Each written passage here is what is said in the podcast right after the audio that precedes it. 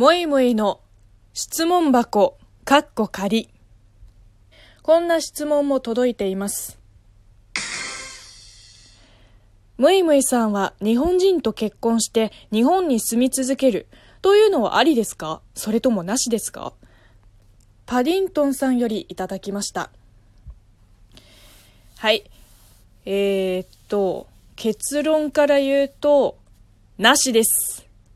えーなぜかというと、そもそも日本に住み続けることが私の目標、目的じゃないので、そのために日本人と結婚するのは論外です。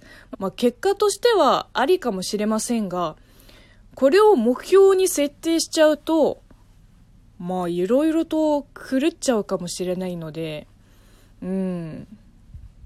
まあ、そもそも私、結婚願望とかないので、あの、正直、就労以外の方法で日本に残ることはあんまり考えてないですね。